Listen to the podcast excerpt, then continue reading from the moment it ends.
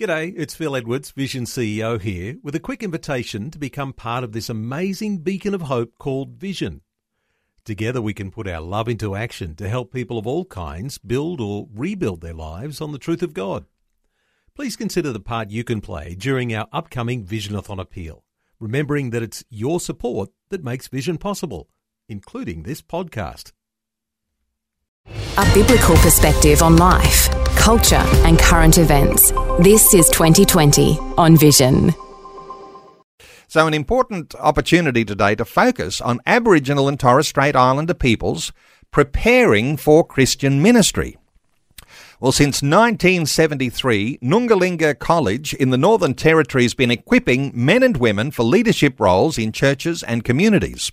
And each year, men and women from over a hundred different communities across Australia go to study at Nungalinya College, both from urban and remote communities with a variety of cultural and language backgrounds. Well, our absolute privilege today to welcome Ben Van Gelderen. Ben is the principal of Nungalinya College in the Northern Territory. Nungalinya is in the suburb of Casuarina in Darwin. Uh, described as a combined churches training college for Indigenous Australians.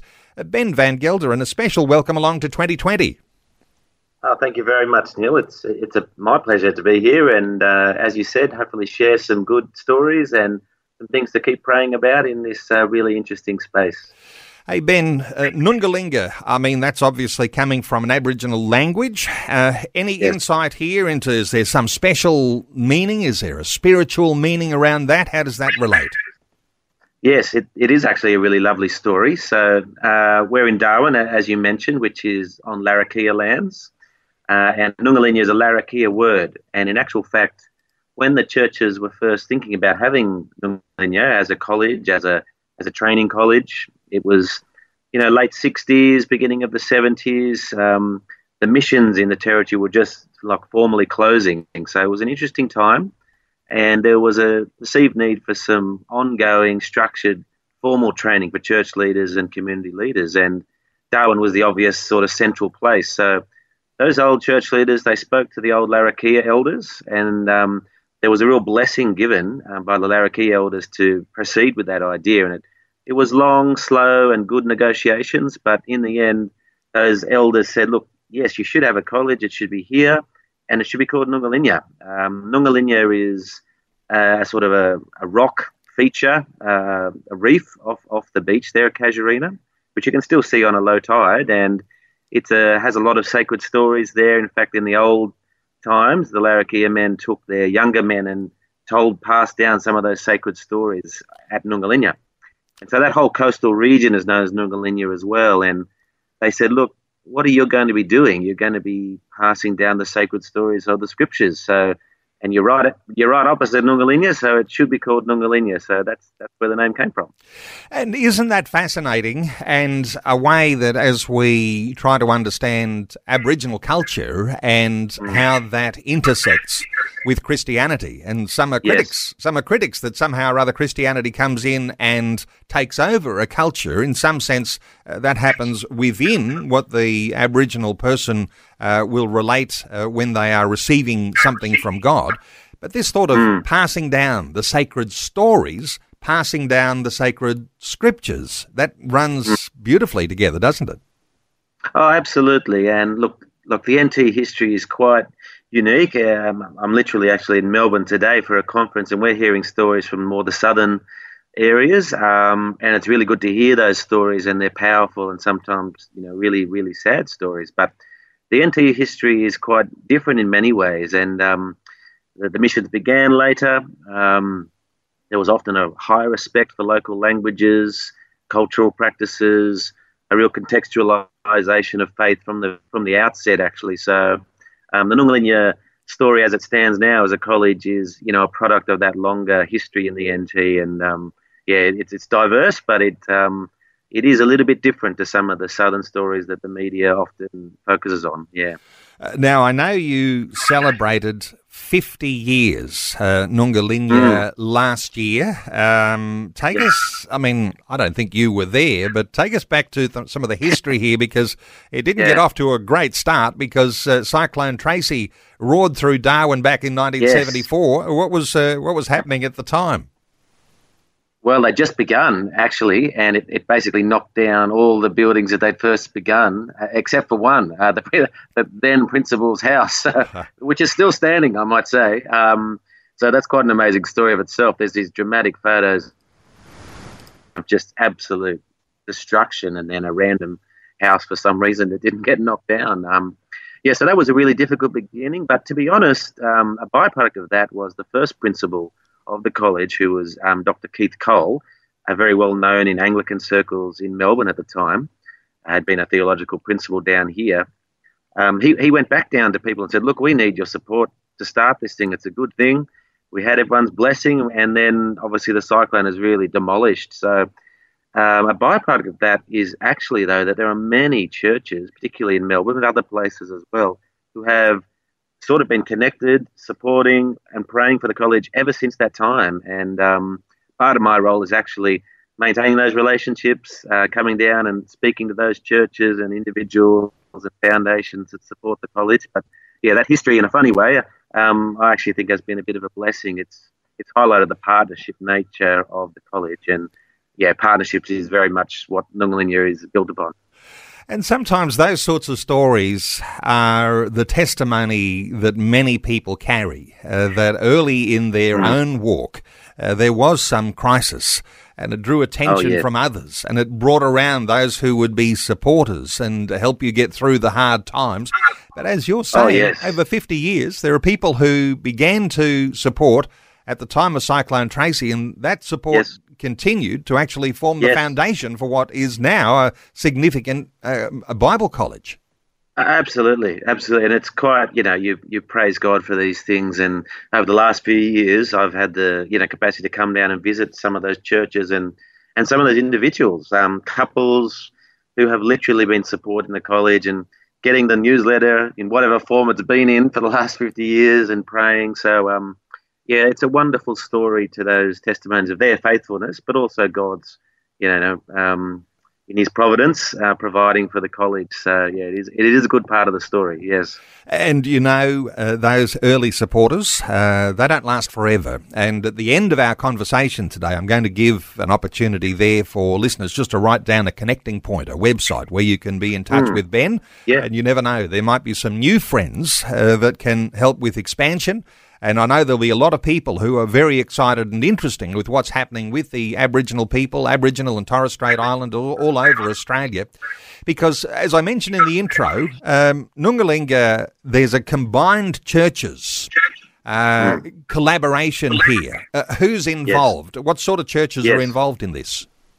Yeah, that, that's a good story too. So um, that little bit of that history I was mentioning. So that they were largely at the very start um, Anglican people and the the Methodists who were just about to become the Uniting Church, um, largely because they had some missions in Arnhem Land. So, yeah, it's a, it's a slightly different story, but the NT people weren't competing. The different denominations weren't competing for the same areas and places. They actually had an arrangement. Said, well, we'll go here, you go there, and that's still very actually very important to the structure of the NT today.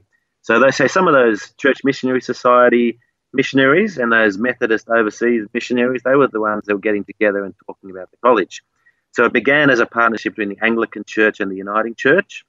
Uh, about 20 years later, the Catholic Church formally joined. So they're the three partner churches. Uh, but to be honest, Neil, people now come from all over. So there's there's Baptists and there's Lutherans and there's people that associate with Pentecostal independent churches.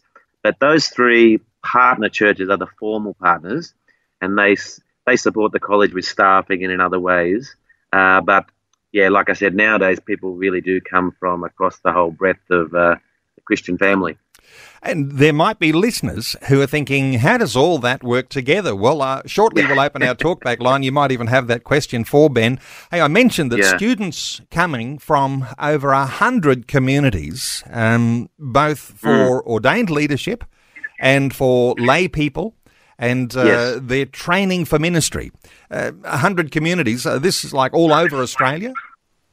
Well, um, people do come from all over Australia, but that, those 100 communities are mostly in the NT. So, once again, knowing a little bit of the history of the NT helps explain the situation. So, where there were missions and those different churches um, had various missions, they've largely evolved into what we call now communities. They might range from, you know, 500 to 3,000 people. Um, there's also a whole range of other smaller communities, often called homelands or outstations.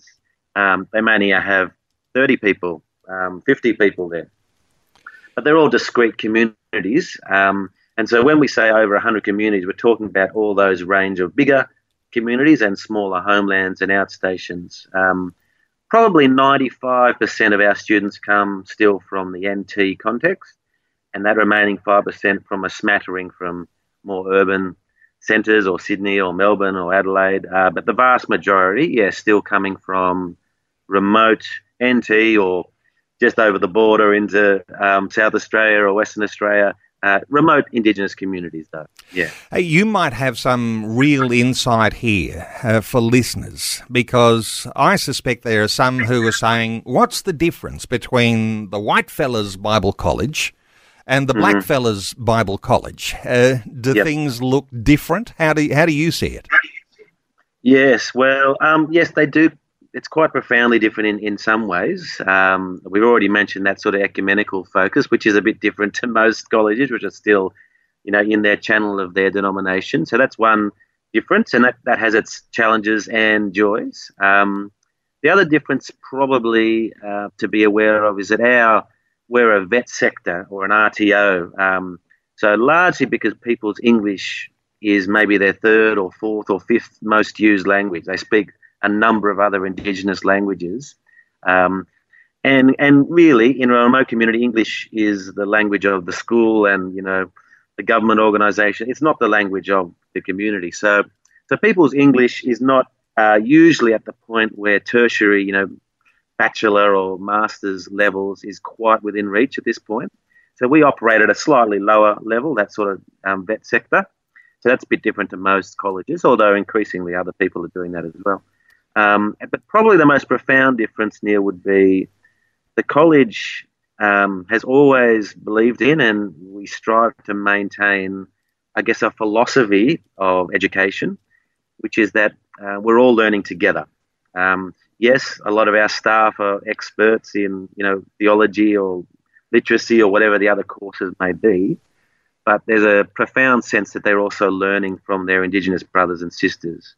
I mean, the average age of our students is probably 50. Um, so they've lived a long life of faith and almost always have been wrestling with how Christianity and traditional culture integrate and how that whole dynamic works for their whole lives. Um, and so they often bring real fascinating insights into the scriptures, into God, um, in ways that I would never see uh, because I, I, just haven't come from a culture which is still a very traditional culture. So, what I'm saying here overall is that there's a fascinating interplay of people, both teachers and learners, and students and other staff, and um, that's probably a little bit different to most Western Bible colleges where it's still largely I'm the expert, and you need to write down what I'm going to tell you, and we will, you know, we'll give you a test to see whether you did it right or not.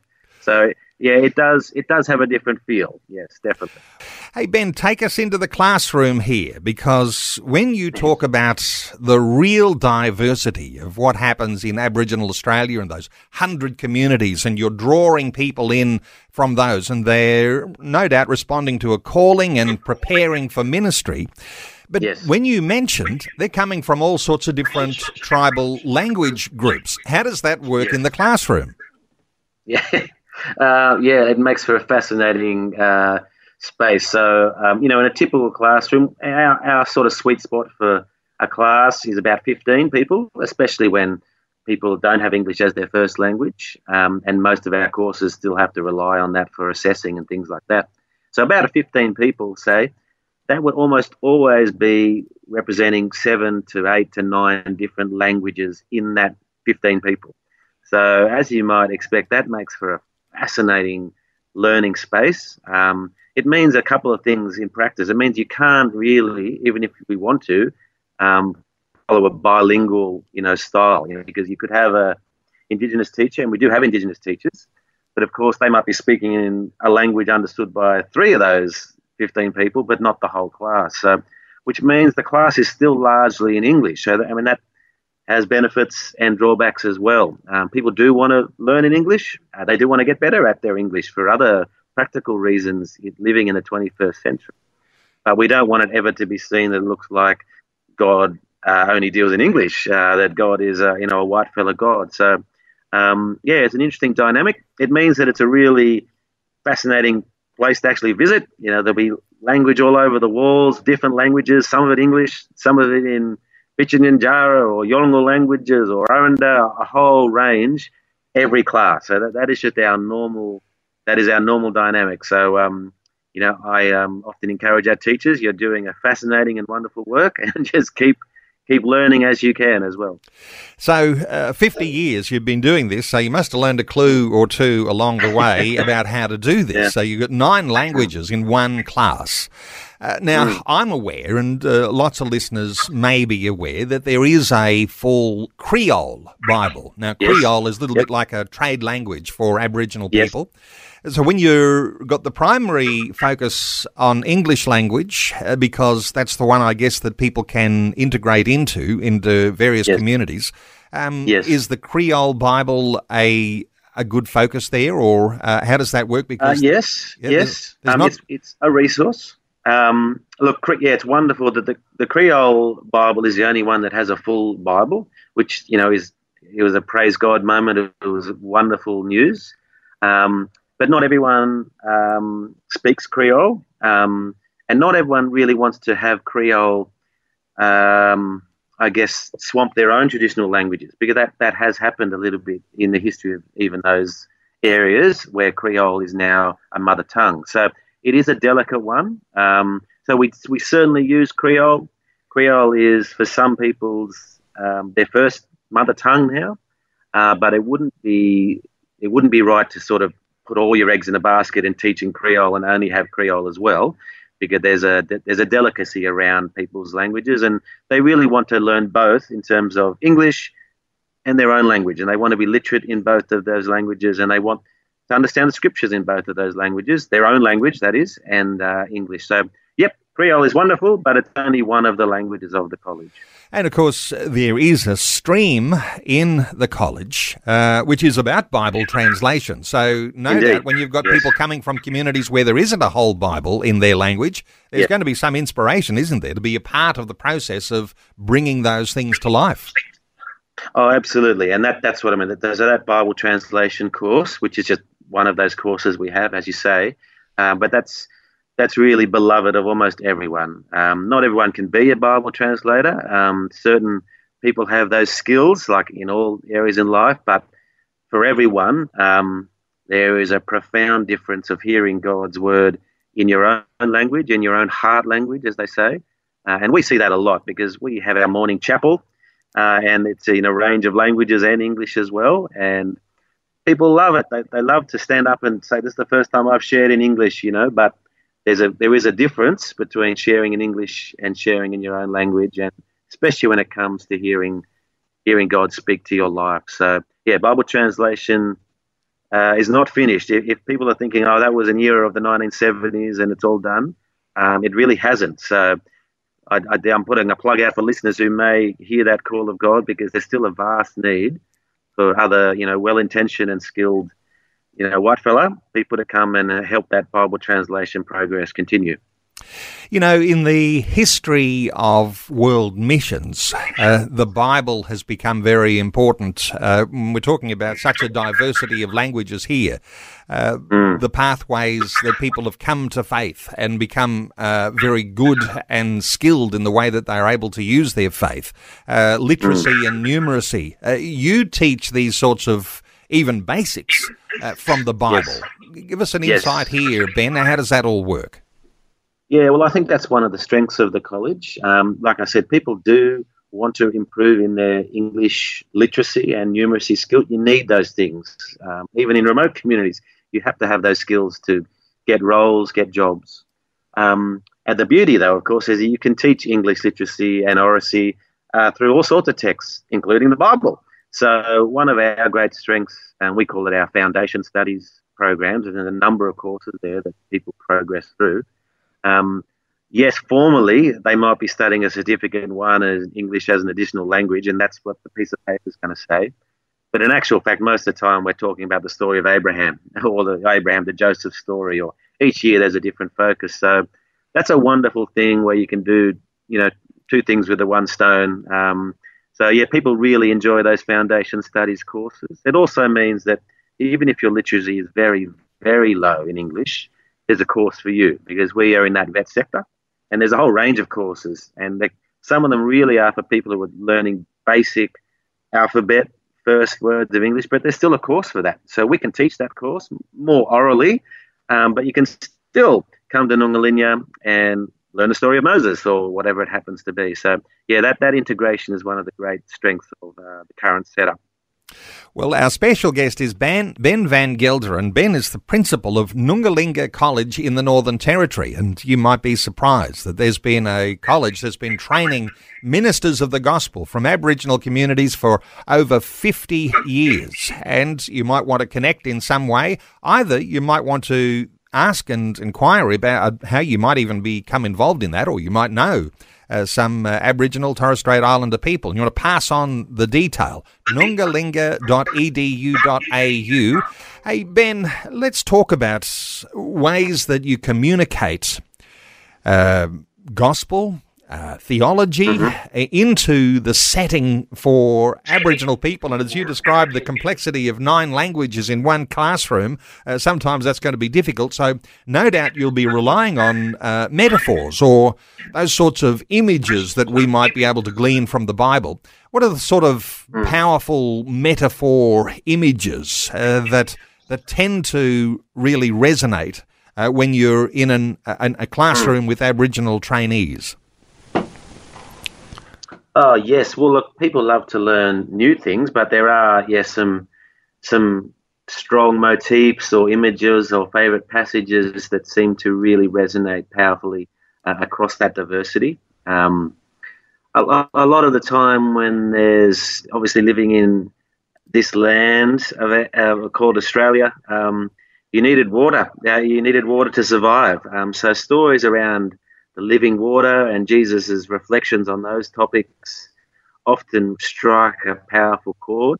I know that in our art and faith class last year, um, that really took off, and there was just more and more paintings using some of those passages and images. Um, obviously, there's lots of other water stories in the Old Testament as well, so they reflected on a lot of those stories. So that living water, that ongoing faith, um, that that was a powerful one in my recent recollection. Um, there's often stories as well that connect to people's own old stories. So in their own particular cultures, and of course there's a diversity of stories there, but there was often in God's wisdom, again in providence, little little links um, that made hearing that gospel come alive and people to go, oh, there's something here because this story we're hearing connects to our old story. So often they become favorites um, and ongoing that story get retold. This is why when the missionaries came, we actually we kept listening and, and we started to really be intrigued by this story.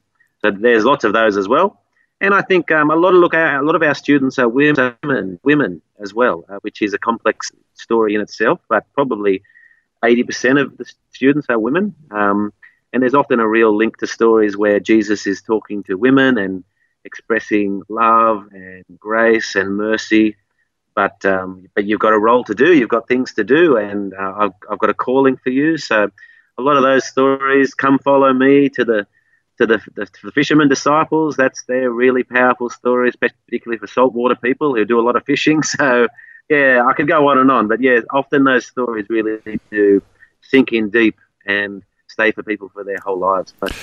Uh, stay with the art and faith uh, stream that you're teaching there because uh, hmm. a lot of us will be familiar with the fact that uh, Aboriginal art has uh, really hmm. just uh, dynamically uh, grown over recent times, and it's perhaps not even just uh, people who might be uh, tourists who are looking for Aboriginal hmm. artworks, but it appears yes. all over the place. So, so yes. what what appears in Aboriginal artwork, and sometimes we might be thinking there's a reflection there of Aboriginal Dreamtime legend, uh, but yes. when someone's gone through a faith and art course in a Bible college. What does that do for mm. the for the final product? Any any insights from you around that? Oh yeah, look, it's fascinating. Um, look, the college has had various sort of art uh, or textiles courses in its history, but uh, this latest iteration, I guess, we call art and faith. And yeah, people want to come to really integrate the different parts of their identity and there's some absolutely amazing pieces that have been produced that are just rich in theology, and you could spend you know half an hour looking at, but another few a few hours, hours sort of unpacking. And really, the inspiration came from from my side to really push for this was. Uh, there was a young fella, Troy from Daly River, know you, and he was doing one of our theology classes. But in the afternoon, to sort of just process it all and to think about it, and he just went to another little art room we had just as as an aside and just did this amazing artwork. It was it was stunning.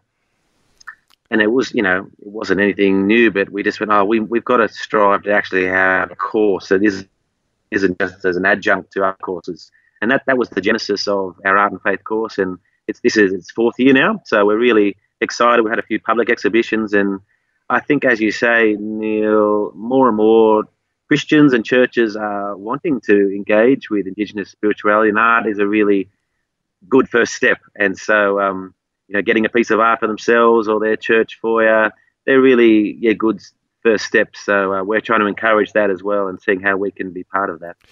Fascinating real life where the rubber hits the road uh, when it comes to mm. how faith intersects with uh, reality. And the reality for Aboriginal and Torres Strait Islander students training for ministry might look a little bit different uh, to the reality for a lot of white fellas in different parts of the country. Another one of the hmm. streams that you've got uh, is around family well-being. And, uh, you know, yes. we might be familiar with the sort of headlines that often get reported how do you approach that yes. in a theological college? Yeah, well, that, that's right. So that's another one of our newer newer courses. Um, firstly, I'd like to say, you know, really practically, it only could come about through a partnership with Tearfund, and many of our courses actually. I probably didn't say this earlier on, Neil, but um, a partner with other Christian organisations. So there's those formal church partners, Anglican, Catholic, Uniting, but Tearfund, um, Bible Society, Wycliffe Bible translators, um, Anglican Board Mission. There's various other groups that support something so it can actually happen. But that particular one, yeah, Tearfund has partnered with us to put on this course. Um, we call it, yeah, faith and family well-being. But really, it's a reflection on how to be a strong person uh, in your own identity, how to build well-being with yourself and your own family, and then that, you know, like concentric circles going out to your communities and in particular, it's a response to uh, you know levels of domestic violence and abuse and trauma that are in communities. Of course, those things are everywhere, uh, but there are yeah there are some higher levels of those things in remote communities, undoubtedly.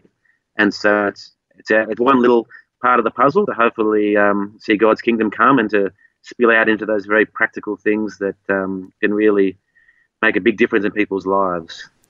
And uh, no doubt, uh, lots of Christians are familiar with the opportunity you might have to study chaplaincy. And uh, you've got chaplaincy as one mm. of those streams too in Nungalinya. Yeah. Um, how does that look? Because uh, there clearly are needs, whether it's schools, whether it could be prison chaplaincy, could be hospital chaplaincy. Yes. How does that all work and uh, in Aboriginal communities?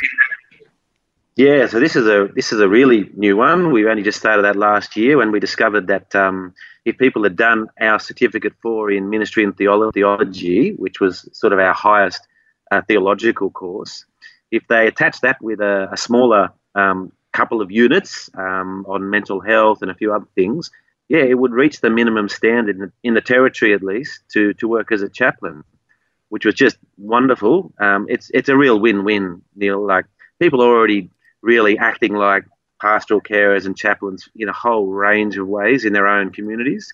So this enabled them to actually say, look, we've now got a piece of paper, and they can actually approach their schools, uh, clinics, age facilities, and actually say, I, I, I, can get a working role here um, if you're looking for one. And, and, and people are looking for one. So they did their prac in the local Darwin hospital, and you know the hospital wrote to me, and they just said, thank you so much because lots of the people in the hospital, of course, are Indigenous people from communities who don't speak English very well, and, and it's a real mystery of what's even happening to them. So to have people from their own language and clans come and minister to them, pray for them, help them understand a little bit more what was happening, it, it was a it was a win-win because our people just loved it as well. They, they were walking around the hospital singing Jesus is Lord in various uh, languages. It was uh, it was quite an amazing time. So yeah, we're really looking forward to how that chaplaincy develops and and hopefully those organisations really start to employ local people as well and not rely on white fellas that might be there for two years but then they're going to leave again. So that's that's the next step in the puzzle. We won't have as much control over that, but that is the that is the great hope. Hey, let me take you into something a little deeper and just reflecting on last year's The Voice. Uh, yes, mm. no case, all sorts of things like that. And I don't want to get into that sort of thing to, uh, to unpack yeah. a whole lot of uh, different dimensions. But there was something I picked up when I looked at the documentary that you can view on YouTube about Nungalinya. Yes. And it caught my attention that there was uh, one of your Aboriginal graduates who talked about uh, the Christian Aboriginal view, and this is an interesting one, and uh, I'm not sure you. I hope you're across this, but referring to Jesus as the Makarrata man. Yes, uh, yes, So, for listeners who'd be familiar with what was happening during the voice debate, um, hmm. Makarrata mm. was considered to be that struggle that uh, Aboriginal people would go through to face the wrongdoings and uh, live again once uh, once again in peace. Jesus, the mm. Makarrata man. Uh, how does that how does mm. that uh, reflect Aboriginal thought? Yeah, yeah, it's it's a lovely expression from um, yeah Maratja Dhamarrandji. Yes, and he's um and he's a you know a really wise elder, long term Bible translator, uh, ordained minister in the Uniting Church.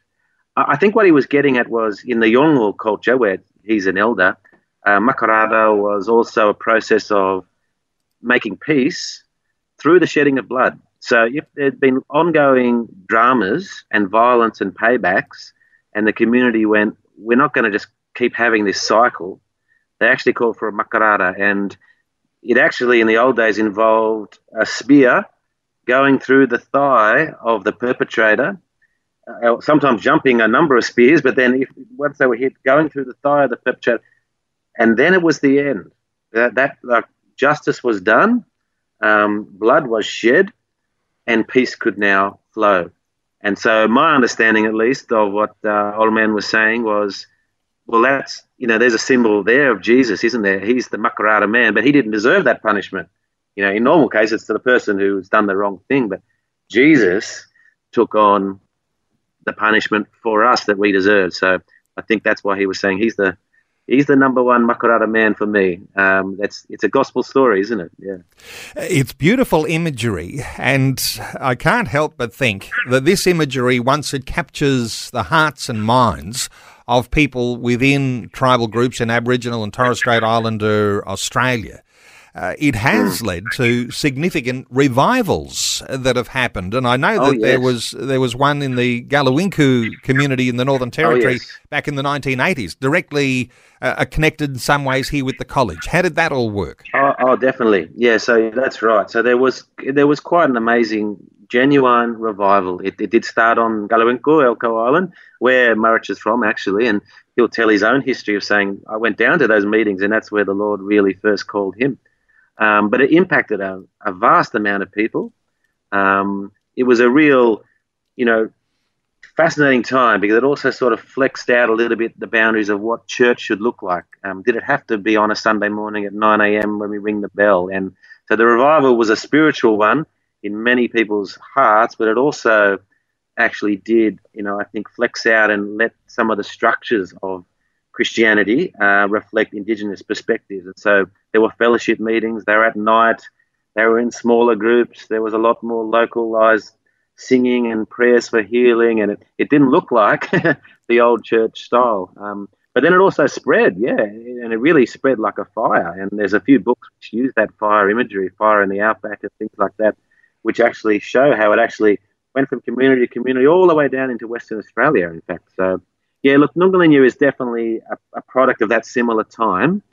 And interestingly, when we get together, like our morning chapels or our evening fellowships, they they reflect more that sort of Thanksgiving revival style than any one particular denomination's liturgy. So, I mean, it's pretty tricky when you've got so many people together anyway. But um, this is a nice common ground because many people remember those times, became Christians in those times, hark back to those times in many ways. Would love to see, of course, that happen again. So, um, yeah, that's an important, very important historical story that it'd be great if it was well known a bit better than it is across the Australian churches.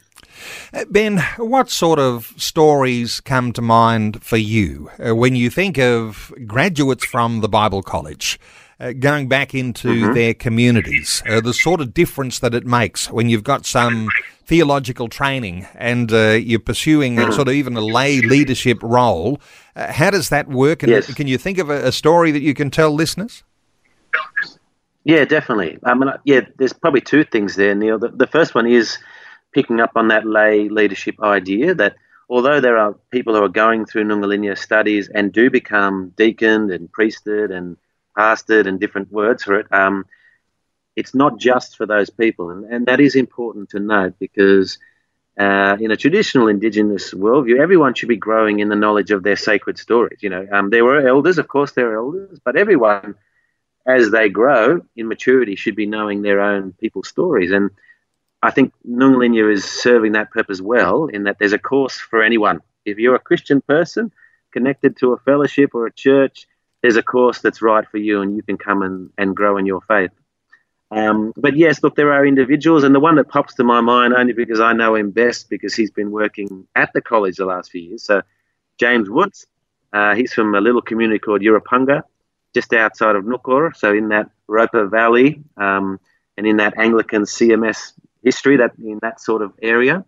Um, he studied through the Nungalinya courses. Uh, the last few years, he's come back and lived in Darwin and, and made a sacrifice to leave his community to live in Darwin for four or five years as a teacher. So he's been working as a teacher at the college uh, in our staff, which is just wonderful.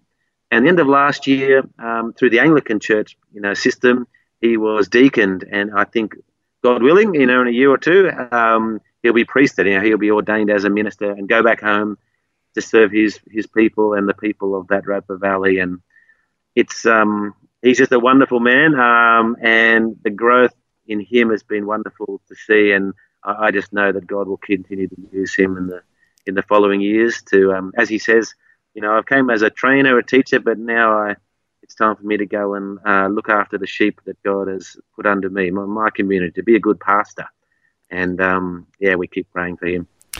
When you reflect on the Christianity in those Aboriginal communities uh, there in the top end, um, you know, talking Arnhem Land and other communities, mm. 100 communities you're drawing people from, um, mm. Australians outside of the territory um, maybe not so familiar with the passion for Christian spirituality that there is in Aboriginal communities. How do you reflect on that?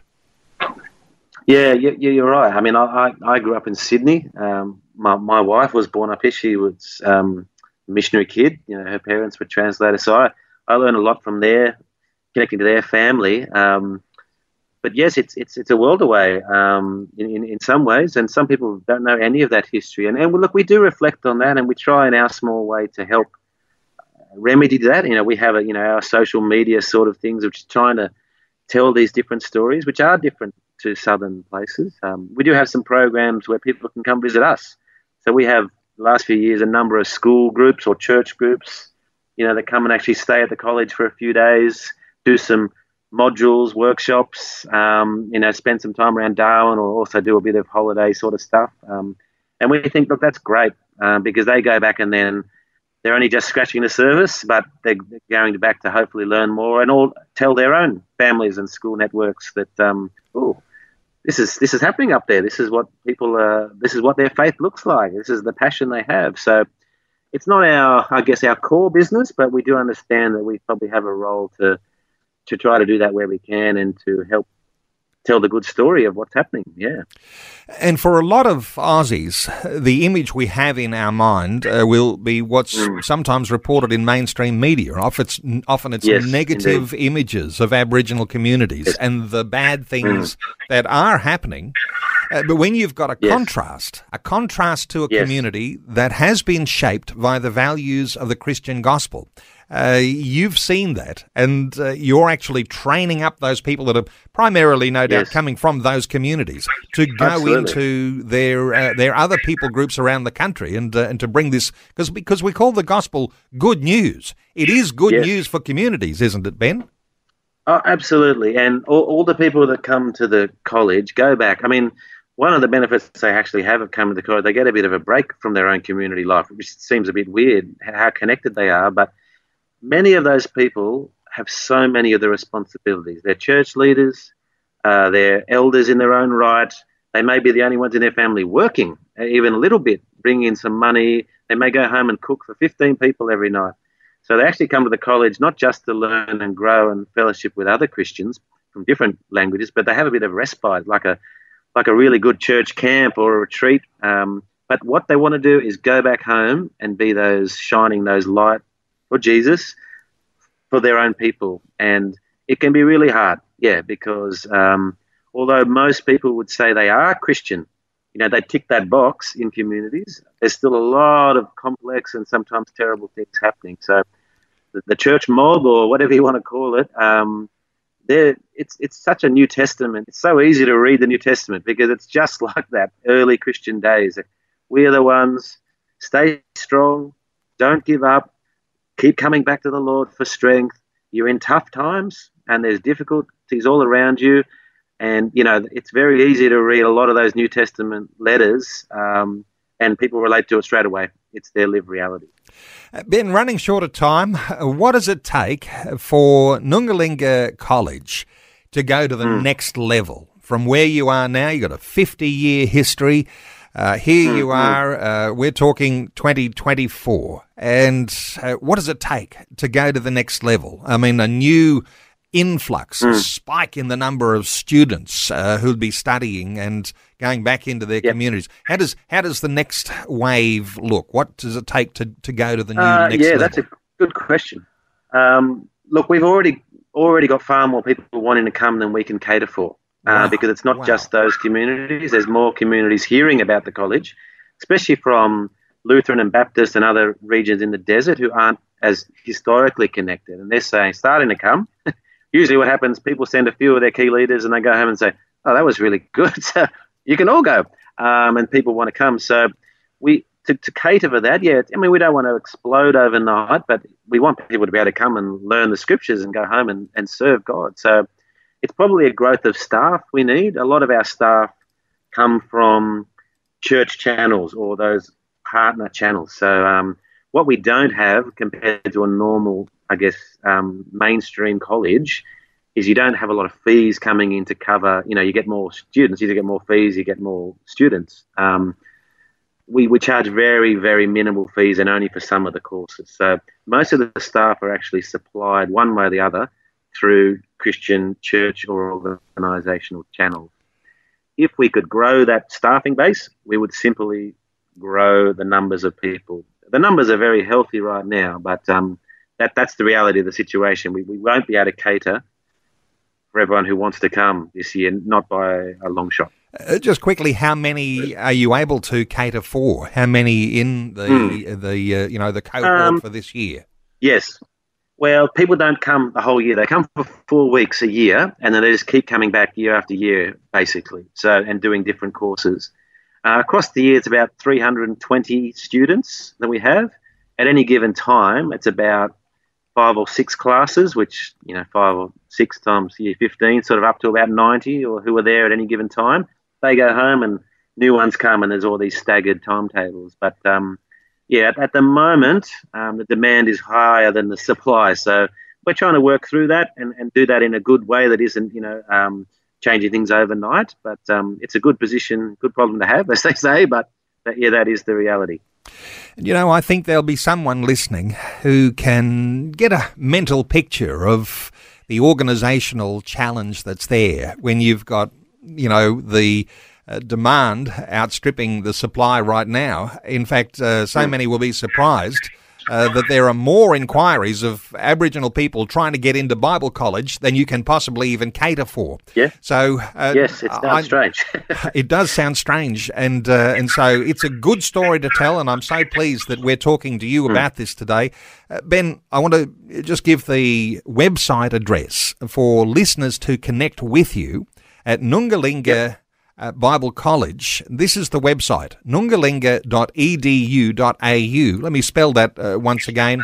N U N G A L I N Y A dot edu dot au.